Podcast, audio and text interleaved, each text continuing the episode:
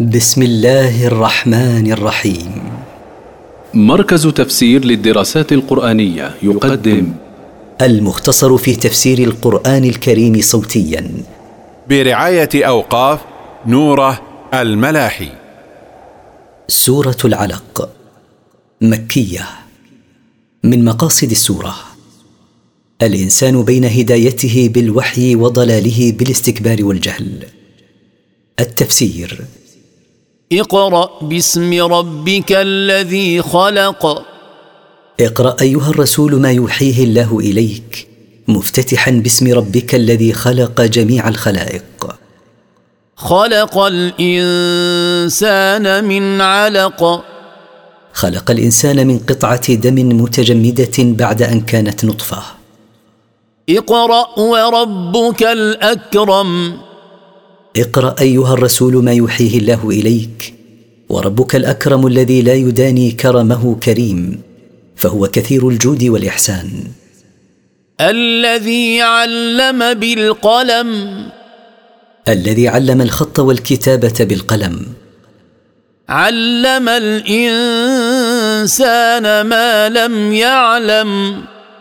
علم الإنسان ما لم يكن يعلمه. كلا إن الإنسان ليطغى.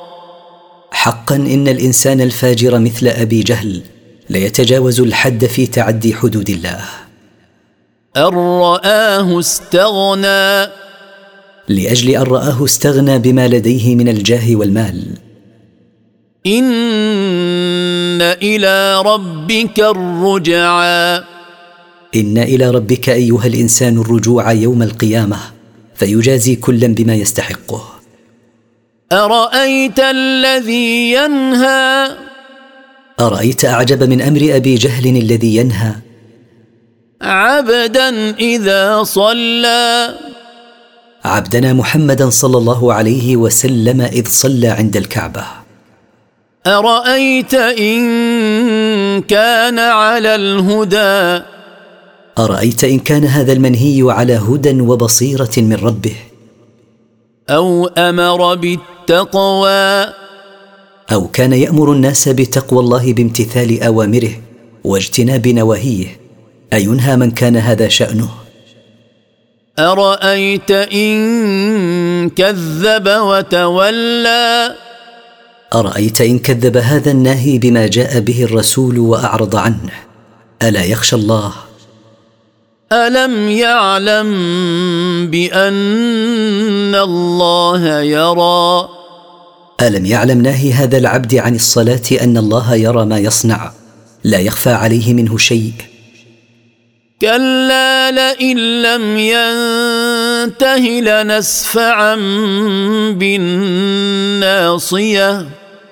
ليس الأمر كما تصور هذا الجاهل. لئن لم يكف عن آذاه لعبدنا وتكذيبه له. لنأخذنه مجذوبا إلى النار بمقدم رأسه بعنف. ناصية كاذبة خاطئة. صاحب تلك الناصية كاذب في القول خاطئ في الفعل. فليدع نادية. فليدع حين يؤخذ بمقدم رأسه إلى النار أصحابه وأهل مجلسه يستعين بهم لينقذوه من العذاب. سندع الزبانية. سندعو نحن خزنة جهنم من الملائكة الغلاظ الذين لا يعصون الله ما أمرهم ويفعلون ما يؤمرون فلينظر أي الفريقين أقوى وأقدر. كلا لا تطعه واسجد واقترب. ليس الأمر كما توهم هذا الظالم أن يصل إليك بسوء فلا تطعه في أمر ولا نهي. واسجد لله واقترب منه بالطاعات فإنها تقرب إليه.